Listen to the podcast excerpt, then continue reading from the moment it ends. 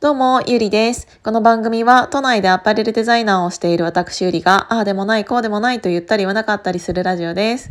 あー、あれ、ちょっとなんか今、目に入ったら、なんかミッキーが立てかけてあったのに、ミッキーが寝寝転んじゃって、なんかいつの間に倒れたんだろうっていうのが、ちょっと目に入ってきちゃったから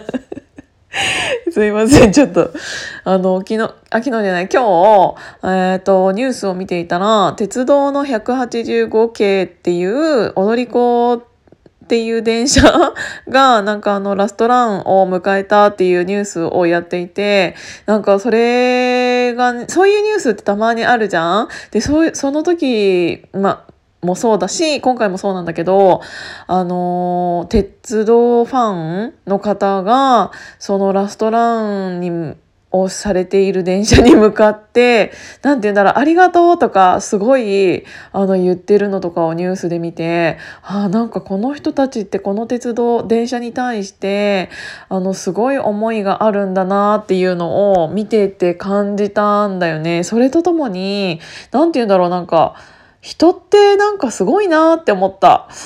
あのそもそもその鉄道ができた時っていうのは何の思い入れもというかその何なら作った人側の思い入れはあるのかもしれないけどあのそこから使うあの使用者になるっていうことはあの何て言うんだろうなえーと、それを使うことによって伊豆に、えーと、旅行に行ってとかあのいろんな人がうんとその鉄道を使うことによって最初はなかった思いというものがその鉄道だったりうんとその道に思いを馳せるようになりそれがなんかいろんな人の思い出がそこにあるっていうなんかなんて言うんだろう思いの強さみたいなものがそういうものに残るんだなってすごく思ったの。だから新しいものって一番最初に手つける時はドキドキワクワクしているけどそれが本当に10年20年何十年ってなった時に長く使われれば長く使われるほどいろんな人のいろんな思いがそこに乗っかるんだなっていうのをなんか感じながらさっきちょっとニュースを見ていたんだよねだからなんか私が思いを馳せる場所だったりっていうのってあるのかなとかすごい自分に重ね合わせていろいろちょっと感じていたんだけどあの何て言うんだろう身近なも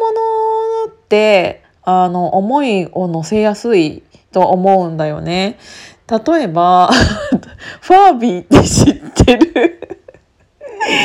なんかさ、ファービーっていうケムクジャラのさ、オウムみたいななんかみてえなやつがいたのよ。で、なんかそれって、あのー、今で言うアイボとかのすごい劣化版みたいな感じなんだけど、なんかあのー、喋ってくれんの。で、喋るぬいぐるみでなんかある程度会話ができるっぽい。あの、実際はできてないんだよ。なんだっけ定期的にその言葉が出てくるみたいな感じのだけなんだけど、でも、なんか、なんて言うんだろうな。あの、その当時は、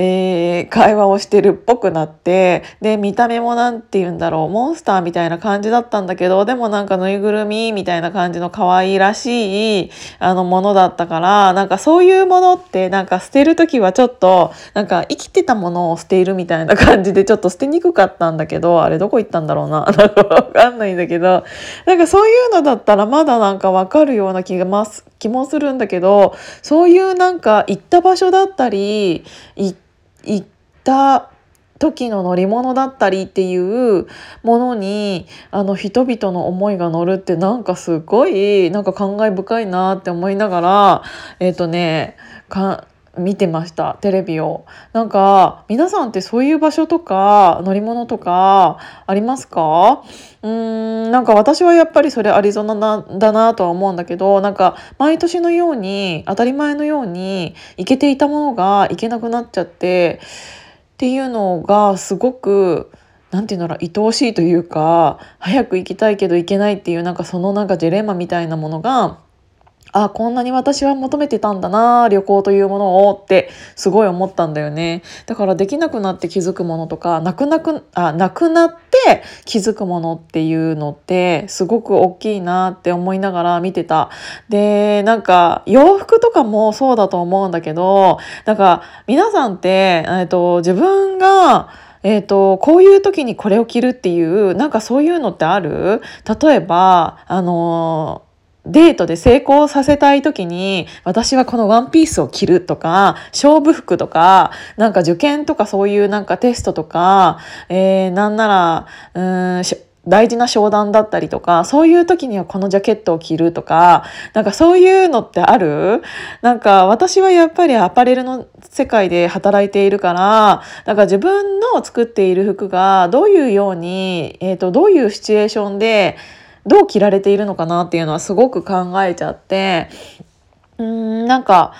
自分が作った、えーと、洋服が大切な時にその人にとって特別な日に着てもらえるような洋服だったらいいなとかすごいそういうのもなんかそのニュース一つをとってもいろいろ考えちゃったんだよね。なんかなんて言うんだろうあの私はリピっていう自分のブランドを去年立ち上げてそれまではアパレルデザイナーなのにもかかわらずデザイナーというものを